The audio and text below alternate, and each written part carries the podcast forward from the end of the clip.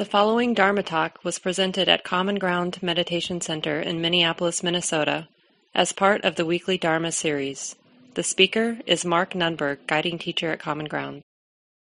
I find it so contagious and uh, yeah, just such good medicine. Just even to give a Dharma talk about mudita, appreciative joy.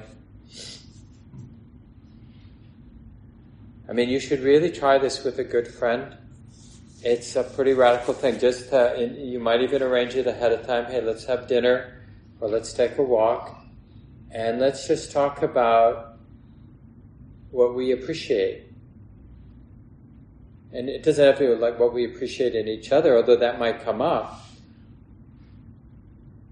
Because you know how it is, especially you know those of us who are getting older. It's like we get together and we complain about the body I've had this sinus cold, cold uh, infection now for a couple weeks, and I had the same thing in August, so it's just kind of hanging on, dragging me down, and oh, and then my foot, I got caught in my spokes of my dad's bike when I was five years old. It's been really bothering me. I think I have arthritis in my right foot, and even when I, and then I got this you know, it's like it, that is just so well greased to just one thing after another, and then you know somehow we make this seamless transition to talking about politics and what's wrong with the world, you know, and then and then there's like that negativity, that critical mind builds a head of steam, and it's like we're just finding stuff to complain about, to criticize, to catastrophize about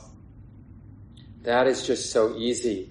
And uh, I mean, at some point, the whole social media news world realized what a great business plan that is, right? And it's just like built on this, the fear and the negativity around the opposite of mudita, which is the complaining, the embittered, the critical, the negative quality, you know, that way. I mean, we all have that tendency to some degree, some of us maybe more than others. And so I really recommend that you explore. I found this of the four qualities of the heart, the divine abodes, the Brahma Viharas. We have that basic goodwill, that basic friendliness, this capacity for friendliness. Hopefully, you know about that. So in Buddhism, it's called metta, Usually it gets translated as loving kindness. It's an okay translation, but it's good to have a few, even benevolence, goodwill, friendliness. And then, you know, when they're related, so when friendliness runs into suffering, it's compassion. And when that friendly heart runs into somebody who's happy or something that's beautiful, then it's appreciation or mudita. And when it runs into something that's confusing or ambiguous or we don't know what to do, then it's the beautiful quality of equanimity. I don't know what to do. I don't know what's up or down, but I can be here. I can be intimate. I can be all in.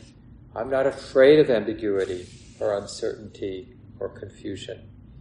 It doesn't have to be a cause for me to close my heart because I know how to relate with this beautiful quality of equanimity like, who knows? The, the heart could still be open and sensitive and responsive. There's a great, uh, this is from one of the later Buddhist traditions. Um, it was a Tibetan teacher, so out of the Tibetan Buddhist tradition. But it's just a nice way, I'll share a few ways that people talk about how these four beautiful qualities of the heart work together out of the soil of friendliness, metta, loving kindness, grows the beautiful bloom of compassion, watered with tears of joy, that's mudita, that I'm going to talk about tonight, under the cool shade of the tree of equanimity. Out of the soil of friendliness grows the beautiful tree of compassion, watered with tears of joy, under the cool shade of the tree of equanimity. And Venerable Nyanaponika Thera, he's a Westerner who went to Sri Lanka a long time ago. He's dead now. But there was this group of Westerners that went to Sri Lanka in the 50s, even maybe 60s, I forget when the, they first arrived, but um, some actually, I think, before the 50s. And they became really important translators of the early texts, the Pali Canon, that all of us are benefiting from. One of them was Nyanaponika Thera. I think he was from Germany originally. Um, but he wrote an article about these four beautiful qualities, and here's how he describes how they relate to each other.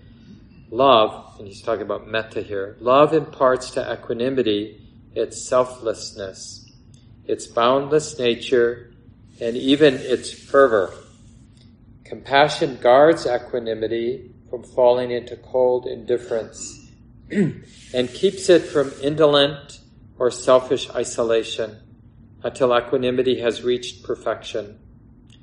Compassion urges it to enter again and again into the battlefields of the world. Sympathetic joy, or this mudita that I'm talking about tonight, sympathetic joy gives to equanimity the mild serenity that softens the stern appearance. It is the divine smile on the face of the enlightened one. And so many artists, you know, over the many, many centuries, ever since Buddhism ran into Greek culture, you know, and Greeks were kind of obsessed with their statues. This is way back in uh, few centuries after the time of the Buddha. And uh, they, you know, just competing there in that place between India and, and Greece. Uh, they started having statues of the Buddha, and they always wanted to capture that the happiness, but that very balanced, serene happiness. So, you know, you see these. This one a little bit less than some of the others, but just how to like that, sort of subtle inner smile. Yeah, that that evokes a sense of being really intimate, not disconnected, not oblivious that, uh, okay. And in all of my own personal deeper insights over the years, I often say this, that the, the takeaway always is, for some inexplic- inexplicable reason, it's okay. All of it.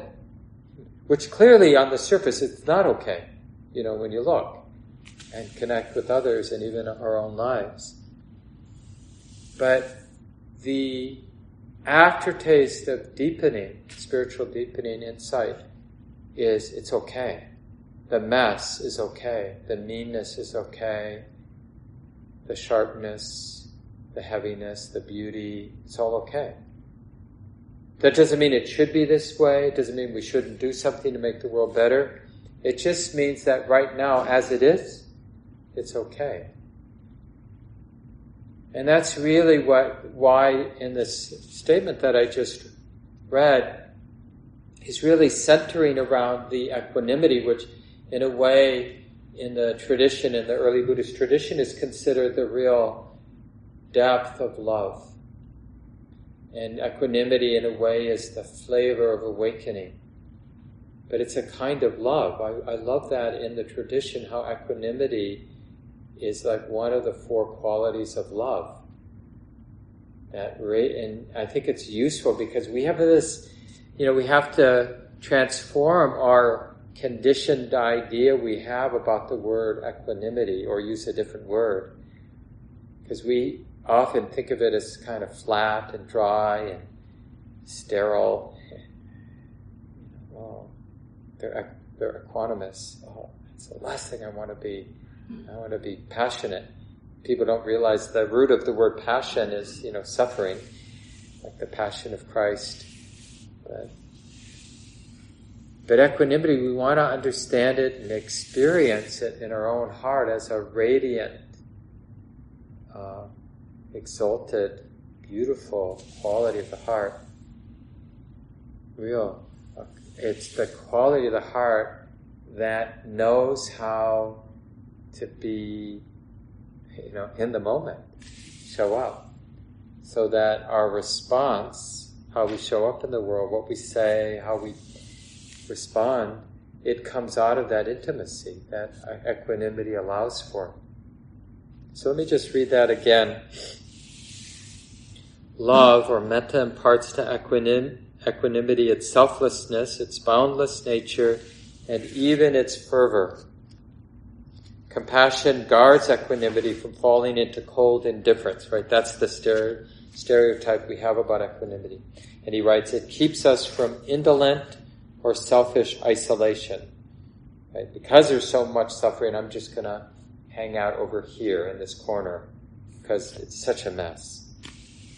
Until equanimity has reached perfection, compassion urges it to enter again into, and again into the messiness of the world. He says battlefields. I think messiness might be a better word there. Word there. And then lastly, he says, sympathetic joy gives equanimity the mild serenity that softens its stern appearance. It is the divine smile on the face of the enlightened one. And it's so easy to mistrust joy. Like that may be for some of you, some of us, that may be our first step in exploring mudita, appreciative joy, is just to, in your own heart to reflect, you know, to a day, while you take a walk, sitting there on the couch, you know, why am I afraid of joy? Why do I mistrust joy? What's the danger of letting my heart experience joy? I've caught myself sometimes, you know, when, like, inevitably it's like somebody, like my partner, is appreciating something that on the surface my mind might think is stupid, you know. But, but I know it's like, I, I could, I'm so close to being able to appreciate that, but, you know, I'm above that that kind of thing. And it's so good to say, no, no, I'm gonna, I'm gonna connect with joy wherever we can find it. So if someone's having a, a little moment of humor or appreciation or whatever, I'm gonna attune. It's like that sympathetic attunement.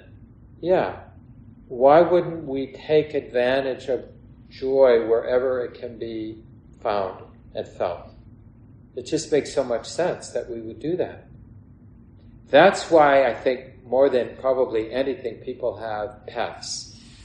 Because, you know, the pets people tend to have are creatures who, you know, you serve them the same thing day after day, and they seem to appreciate it. the fervor with which our cat, and I'm sure it's not so unique, you know, digs in you know, we're pretty just two meals a day for our cat. So uh, it's really happy when it gets fed. And just that, like it's something to appreciate. Oh, that's a happy cat.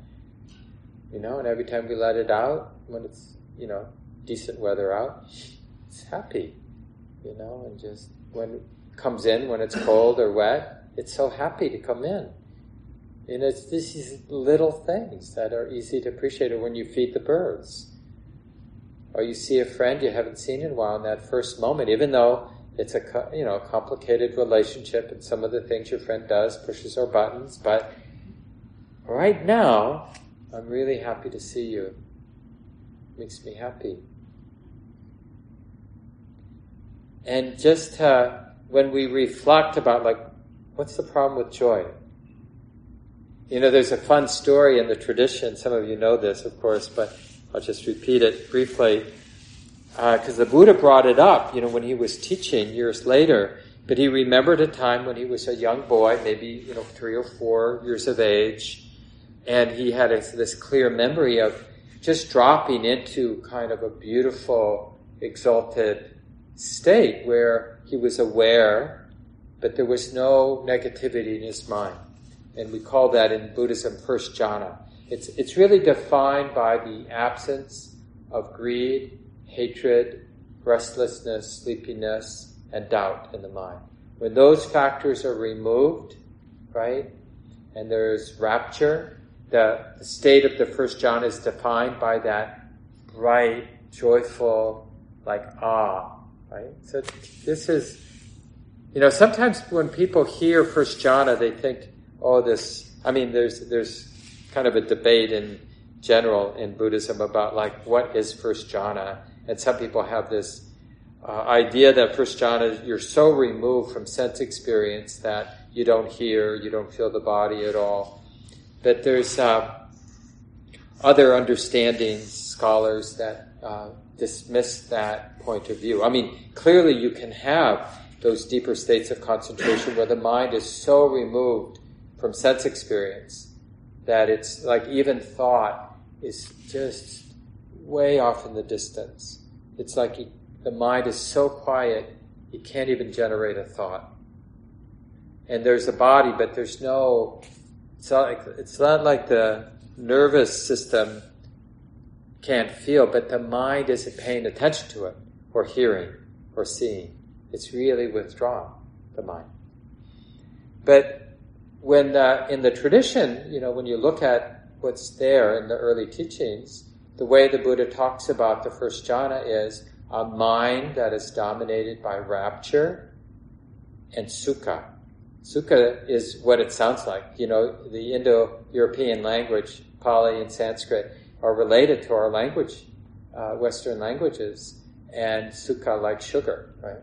I think some of you know some of the Romance languages. What's sugar in like Italian? In Spanish, it's sukha. Yeah, so it's very similar to sukha, S U K H A, I think it is.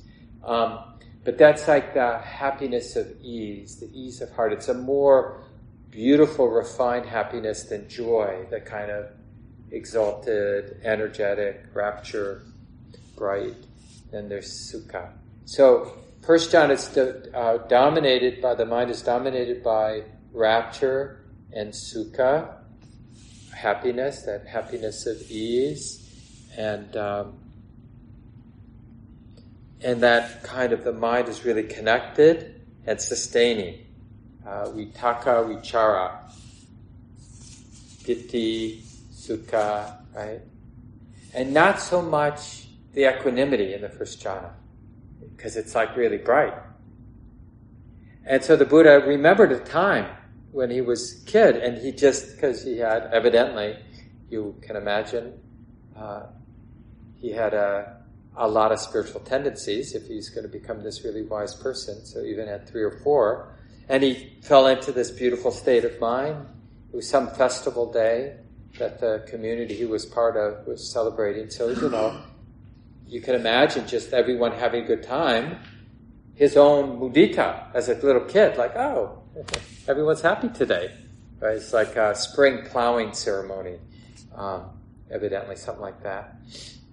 And so he remembered, and then he had this thought. This is like before his awakening, you know, really strident, trying hard to see what there is to see, to wake up. And then he, he thought to himself, do I need to be afraid of that kind of spiritual joy that I experienced way back as a four year old? And he answered his own question, you know, his own kind of deep reflection. No, I don't need to be afraid of that joy, that appreciative joy, that the rapture and the happiness of a mind seeing what's, appreciating what's good and beautiful. No, I don't need to be, that's good medicine. And that's like our job. There's not, in spiritual life, there's not just one kind of medicine. There are a lot of medicines. Uh, Ajahn Sumedho wrote this fun little piece about like, uh, you know, sometimes in early Buddhism and Theravada Buddhism, we can think that all we want to do when we see something beautiful is go, is to think or to understand or even to sense, like we could do that right now. Like we could really appreciate the community, or I could be looking around. You could be looking around at, you know, even those of you on Zoom. Oh yeah, aging, sickness, and death. It's going to happen to this body, this person. Oh yeah, and we could just say, oh yeah, your particular dissolution, aging, sickening, dying process might look like this maybe dementia over here, maybe pancreatic cancer, maybe, you know. And we, we can sound like that's what, because that is, that can be a powerful medicine too, like just keeping in mind, keeping right there the truth of impermanence. That however nice it is, it won't always be this way. It's unreliable, the niceness. that we have a center like this. Someday might be rodent infested, might be full of mold, might be uninhabitable, this building, as nice as it is now. Or this community, you know, the nice Ground community online and in person, there might be a great schism, you know, where half of the community is on one side of an issue and the other is in the other half, you know. We should all be sitting in the full lotus, and the other half would be arguing, no, we're Westerners, it's okay to sit in the chair, people who sit in on the floor are just inflated about their flexibility of their body, which is, you know, not anything to do with anything. Or something like that. I mean, clearly people have arguments about stupid stuff and can split a community. Or we can recognize that, well, right now it seems pretty harmonious, and I'm going to appreciate that. You know, that this is a harmonious community. It's operated for 30 years without any terrible schisms. And may this goodness continue. May it increase and may it never end. And to realize that sometimes it's good to understand the truth and to keep in mind the truth of uncertainty and impermanence, and that nothing ultimately can satisfy the heart. No sense experience can satisfy the heart. But that doesn't mean we don't want to appreciate joy when it comes our way. Sunshine on the skin, or seeing kids playing, or somebody falling in love, you know, and yeah, According to statistics, you know, 50% of the people who fall in love are going to have a hard breakup, or whatever the statistic might be. Yeah, that might be useful to bring to mind, but it might also be useful to bring to mind right now these people are happy together. They seem really happy together. And that makes me happy. And I'm not pretending that it's going to last forever. I don't really know. But they're happy now, and I can be happy that they're happy now and, and really attune to that expansive quality. Why not? That we have nice clothes to wear, even something as simple as that. Oh yeah, I can let that touch my heart. So I encourage you to do sort of some kind of reflection, just because, you know, for whatever reason decided to bring this up tonight, you know, as I'm talking, but just even more in the privacy of your own space, what ask asking questions like, well, what is my relationship to joy? Where do I find joy? Do I where do I regularly connect with joy? And when I'm in the proximity of joy, do I actually notice it? Am I just able to do it now in hindsight? But where do I experience joy? And then in that moment, I know that I'm seeing what's good. I'm appreciating what's good. I'm appreciating others' happiness, others' success. Where have I noticed that actual experience of mudita? And where am I not noticing it that I can notice it?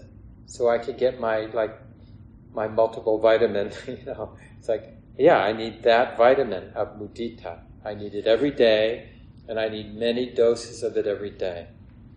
So where am I going to see it? And some places will be reliable, like there's somebody at work who's just as naturally a generous person, and you can appreciate that. And you just like, you make a point of walking by their office or their desk or where, whatever it might be, and you kind of let them be the symbol that reminds you, oh yeah, there is good right here. And I appreciate that. And I have that, I, I feel the upwelling of that goodness, that sense that you're good, and me seeing that you're good is good, and me appreciating that I'm seeing that you're good, that's good too. It's like an exponential function. And it really, emotionally, it, we feel that radiant, expansive quality. That's how you, you know you're doing the recognition of mudita right is the emotional felt senses expansion like that. It's a generosity of the heart. It's not a stinginess of the heart. Right? That's why it's the opposite of envy and jealousy and different versions of oh poor me, different ways that we might get caught in almost like there's a scarcity of goodness. So if I'm appreciating your goodness, I'm going to run out of good, my own goodness. You know, it's like, and to really challenge this notion like there's some limit of joy, so I better hold on to it. I can't appreciate what's good because it's, because we feel it is a, but when we appreciate what's good, we have to directly sense I'm not running out. I'm not losing anything. It's healing. We have to really see that because it can feel like I, I, mentioned in that example, like where my my partner might be appreciating something, and and to really let myself appreciate. I mean, I might not even appreciate what she's appreciating, but I can appreciate that she's appreciating something, that she's finding joy in whatever they're looking at or seeing or experiencing. Oh, you know, it makes me happy that you're excited about something, that something's making you happy or and not feel like anybody loses. And really challenge that notion, like really check it out. Is anybody losing anything here? Is any goodness, is anything running out? you know, it's like, it's almost like we're afraid of being set up as some stooge. Like I've been appreciating, and then I realized it was all a hoax or all like a setup of some kind. And uh, is that really true? Only if we get sort of swept away into the idea, oh, life is good. No, nobody's saying life is good. Life is what it is. It's there's beauty and goodness, and there's horror and suffering and mistreatment. It's the whole shebang, it's the whole range. It's always been that way, probably always will be that way, who knows, but but the the practical functional question is how can we relate to the good, the beauty, the wholesomeness? How should we relate to that? Can we, is it appropriate to take delight in it and to feel that expansive quality? This is from uh, Ajahn Sucitto, wonderful Buddhist monk, um, English monk.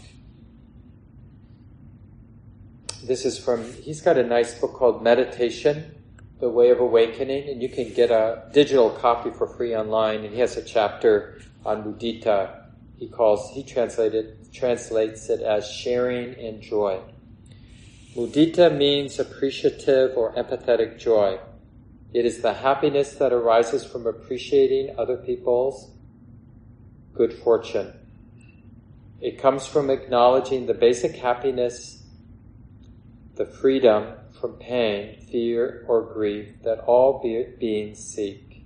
It can be sensed as the buoyancy that occurs when we touch into well-being or whenever a difficult ceases, difficulty ceases, even temporarily, temporarily. Right? Like you go home after a busy day and you're home. You can appreciate that. I'm home. Or your partner comes home after a busy day and crashes on the couch. And you could have, oh, the load of the busy day has been put down. How nice. May that release, that feeling, that good feeling of release, may it continue, may it increase, may it never end. But we're not pretending that things won't keep changing. We're just sensing, you know, finding a phrase that aligns with that generous wish. I know it won't always be this way, but I want your happiness to continue. I want it to increase. I want it to never end. I know it won't. I know it will end and it will come up and down. And, but that wish is wholesome. But if I, this is where it becomes uh, not skillful, is if I have this idea like, oh, so then your life, you know, like if you're appreciating a child who's having a fun time playing at the playground, you know, and you, I don't want you to grow up. I don't want your heart ever to be broken. And then we fix on that idea, Well, that's not mudita. That's attachment, right? And that's fear. If, if we have fear that their happiness, their goodness might be challenged at some point. So can we just keep it right there with the wish? It's the wish that's actually beautiful. It's not actually what we see. When I see my cat sunning itself on these cooler days out on our patio, you know, and just sort of sprawled in the sun and enjoying, you know, you get that sense that he is enjoying the sun. Then that appreciation, that's what's really beautiful. The seeing the cat was the cue for really beautiful emotion to arise. That's what's really healing, the emotion.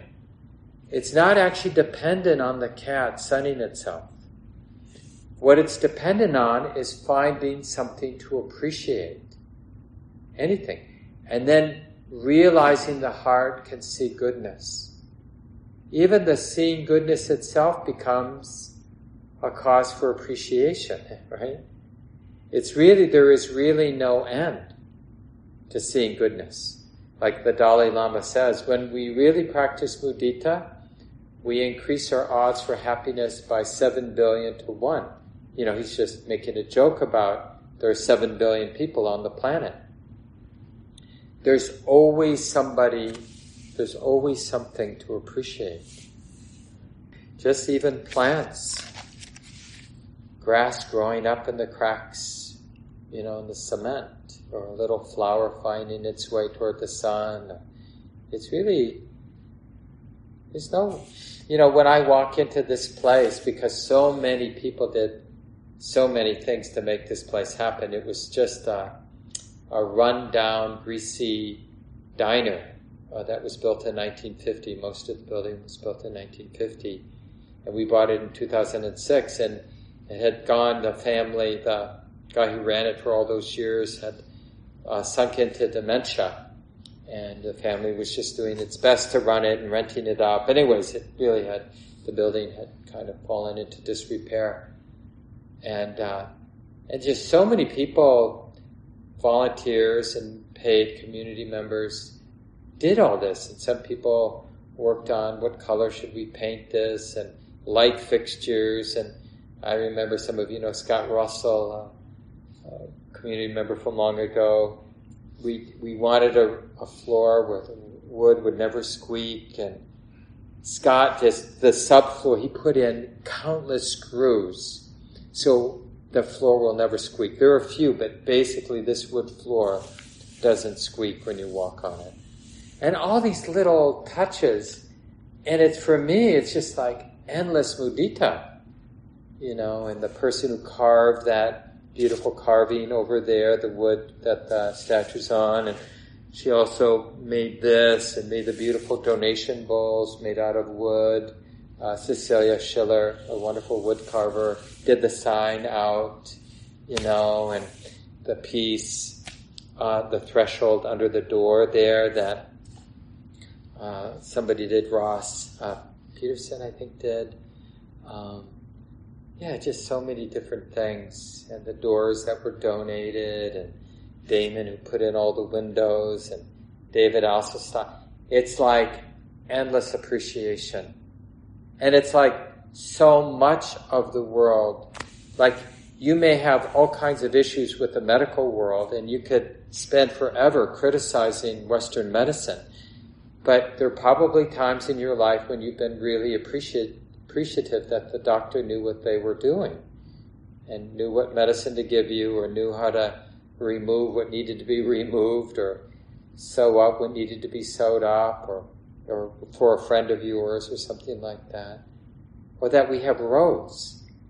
There's a great line in a poem, I think by this uh, Polish, I think they, she won the Nobel Prize in Literature, I'm forgetting her name, but I think one of the, no, no, it's Pat Schneider, a different poet. But they have a line, uh, I think the poem is called The Patience of Ordinary Things. And there's a line there in the poem that's something like, Have you ever seen something as generous as a window? I love that. It's just like appreciating a window that we can you know, like, have that connection. You know, through 99% of human existence on this planet, where we slept at night, you know, caves and under blankets and huddled around each other, you know, not as pleasant as the places we get to sleep these days. Most of us, at least, and not everyone, of course. One more paragraph here from Ajahn Sucitto. It's good to consider what gets in the way of this natural joy. Factors such as perfectionism, performance drive, and goal orientation will have, and he uses this Pali word, arati, but it, it can be translated as critic, will have the critic side effect, unless they're balanced with appreciation. Meditation itself gets tense when we expect results and neglect a sense of appreciation. So it's important to cultivate a sense of respect for the aspiration and commitment that gets us to meditate in the first place. I generally advise meditators to reflect and dwell on the goodness that is already there in terms of their ethical sensitivity and integrity, and let the heart fill with that at the beginning of the meditation session. Effort requires nourishment. It is the common sense measure of putting gas in the tank when setting out for a journey. Right? And I love this idea about appreciative joy like it's as gas in the tank. So it's like, I'm not going to let myself leave the house or the home if there isn't a quality of appreciation, the active capacity of seeing good. It's like we can imagine that I'm not really good for anyone, not really going to be good for my own well being or the well being of anybody else unless I have that basic human functionality of being able to see and appreciate the good. Otherwise, I should lock myself in the closet until I can do it again. You know, oh yeah, this heart is capable, actively in this moment, capable of sensing good, appreciating good, sensing beauty, sensing what's wholesome, and feeling the upliftment because it's contagious. That's what our world needs. Not in a sentimental or disconnected way, but just in a ordinary way. There is good. So I have more I can say, of course, but maybe I'll leave it here. It'd be nice to hear from some of you online, some of you in here in the room. And those of you online, you know the way to do this. Just uh, raise your digital hand to let me know that you'd like to speak, or if you don't know how to do that, it's really okay just to unmute yourself. We'll hear you here in the room. I'll put the mic so that your, your voice will go through the PA system. And those in the room, I can repeat your comment or question, but it's even better if you're willing to come up front. I won't put the camera on you because I'm recording for the YouTube channel but we'll hear your voice because I can hand you the mics and the people in the room and people online will be able to hear you. So if you don't mind coming up front to sit, that's great. Yeah, your own experiences of where you experience joy regularly, how your mind, heart connects, what that is like for you to be appreciating the good, how that affects your life. Yeah, Robert, you want to start out? Uh, yesterday, I returned from New York early in the morning, and I was in the airport. Got there early, and uh, as I was sitting just like this, uh, a bird came up and came right down at my foot. And so I'm watching it and say, it's going to run away if I get my camera. it didn't run away. So I got my camera and I'm filming it. Obviously, it was a sparrow, I knew that. Uh, my friend Dave, who's a birder, says house sparrow. And uh, I had like five minutes of this bird on the floor and then on my knee, and I had no food. And uh, it finally went away, and I felt so bad because now I'm going to carry food every time. so another bird comes along. Uh, it was really fantastic. I had like five minutes on my camera of this bird sitting around on my knee, looking at me, and uh, just fun. And then yesterday I went to the ball game with my friend Dave and uh, the same bird. And it, we were listening to the uh, Star Spangled Banner, and uh, I looked at her, and he was very, very serious. And I knew what was happening because it was happening with me too. There were tears welling up in my eyes every time we do that, and, and certainly in a public situation like that. Our, our depth of love for this country and for the struggles we have in it is just profound. And lastly, um, I just left the uh, Wedge Co-op, and Molly, who was my checkout person, was just the most perfect smile. just so pleasant. You see how that's contagious, listening to Robert? It really is contagious. And it's such a gift all around to do that. And like, and Robert's story reminded me when I was out at uh, a long retreat at Insight Meditation Society in Massachusetts. I was doing walking practice outside and I got to the end of my lane and I see this bird coming directly at me, just flying, like from like 70 feet away, but it's just coming, coming. And you know, I'm just standing there and I'm really sensitive because it's the middle of a long three month retreat. And I'm just like seeing, seeing. And then at some point, there's just this freak out, like, that bird is going to hit me. Because it was expecting food. And then I realized the whole, this is like one of my longer retreats, first time out there, that for decades, people have been feeding the chickadees.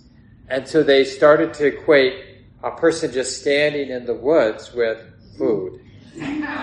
And this is a perfect example where my, uh, when I finally got what was going on, because then I'd start noticing what other retreatants were doing, you know, holding sunflower seeds in their hand and having the chickadees land. I was thinking like, they're supposed to be retreatants. Come on, be a good, be a good Buddhist. You know, you're indulging in this. And it was just this negativity. It's like, and then finally I realized, I'm going to try it. And it, it was like such good medicine. And I didn't do it obsessively every day, you know, because that can happen. And I, people do get carried away with it. Like it's, it's like, uh, Robert joked. Now every day you go, I mean, every time Robert travels, he's going to have his pockets filled with sunflower seeds, you know? And then we can panic, oh, I forgot the sunflower seeds. You get back in the taxi, take me home. Got to get my sunflower seeds. It's just the case, here's a bird. But uh, it's just, yeah, it's finding these places to delight in life. Yeah, who'd like to go next? Other thoughts online, here in the room? Questions too, of course. I have a question. Yeah. Um, my question is uh, about joy and feeling like you can't trust it, or what's the. I was just thinking of um, rewiring uh, for happiness, and uh, book talks about, um, actually, in the book that we read in the Mindfulness and Depression group, talks about how um, the primal brain doesn't um, is always on a threat lookout, and that's why you can have this wonderful day and then someone cuts you off on the freeway. You come home and ask, "Oh, how was your day?" And it was it was awful. Was this person. It's this constant vigilance because that's our primitive mind taking over, and that there is the um, that we can rewire or put neural, neural pathways into our brain by always noticing the joy and the goodness. Like it actually can change uh, the wiring of, of your brain, of your mind, physically. And, and then I was also thinking, I went to this Eagle Center last week, and I never knew that eagles um, are, they don't mate for life. In fact, it's the opposite. They'll just have sex with anyone that shows up. Well, that's an eagle. um, and there are loners and they will attack other eagles. So they're all about being very vigilant all the time, looking everywhere. Where is the threat? And I feel like that's our primal brain. Like that's where we go naturally. Um, so I don't know if you could just talk or about that. Why do we have? Is that the primal brain? Is that, or is that just being neurotic? Yeah, I don't know if people online could hear what Jennifer was saying, but basically, um, well documented studies of these, because it, it's selected for in the evolutionary process, this mind that sees threats, or as Ajahn Amaro, one a Buddhist teacher says, uh, the mind, it just uh, is sensitive. Can I mate with it? Can I eat it? Or will it eat me? Like that's what it's interested in. So that's what it sees. And this seeing threats is very much part of the survival process. But it doesn't make us happy and it doesn't make us wise. It makes us, like you were saying, Jennifer, it makes us vigilant in that uh, fear based way, you know, where we're always looking for threats.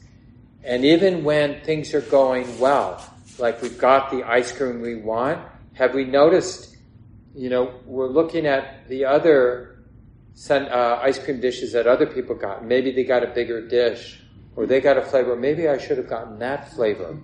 Or I'm almost out and they're just starting. You know, it's interesting how we ruin really nice experiences by what we pay attention to. And it's really good to start getting more clear and honest about that and then, like you said, suggested Jennifer, start making different choices because the mind is constructed. How it's already constructed, we can't do anything about the tendencies that have already been laid down. But how we we're relating right now are laying down new tendencies. So we're either reinforcing old grooves that may be less than wholesome, or maybe we can be establishing new grooves, new tendencies that really do lead to happiness or well being for ourselves and for others. Yeah, that's the idea. Yeah, Anne. Yeah, I'd like to address that one um, real quickly, and that is one of the ways that I kind of use this is to have appreciative joy for all the moments I have remorse for. So if I think of a real mean moment or a real unkindness with a sibling when I was little, I bring joy to it that I see that now for what it was, and that makes me feel really like I've turned the Dharma wheel on my own conditioning. And I, have been doing a lot of work on metta. So I did a lot of mudita for, my, for this uh, loving heart, which I had cultivated. And having appreciation for kindness is just like a real high of like, achievement. It, it's because the object, I don't even call it my heart because it's made up of all hearts, so I just call it the heart, like this heart here, which isn't, I don't own it. This heart, have I have appreciation for its kindness.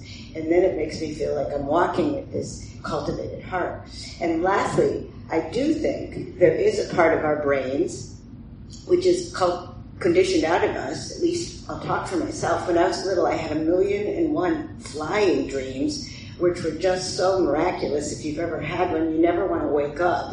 And then in school, I had so much exuberant. I thought the whole world was so hilarious. Everything made me laugh so much that I had to go to the coat room every single day because I just could not control. And I, I really, it all got entangled, this extreme joy with also some anxiety about social things. And it all got tangled up together. But underneath it, I do think that as little babies, there is a conditioning. You can see it when you look at a baby's face. It just makes you smile. Like there's, there is something innate about us if it wasn't pounded out by socializing that I believe is the opposite of the amygdala. Hmm. And that's what the Buddha, I mean, the Dalai Lama, I think, lives in that spot. yeah, thanks, Anne. And I loved what you said right at the beginning about um, even those places where we've been hurt or where there's resentment, we can be really appreciative that we see it because oh i'm so glad to see you because now we can work together you know we can work towards healing yeah very beautiful other thoughts people have Yeah, please. And you're next, all of you online. We haven't heard from someone there.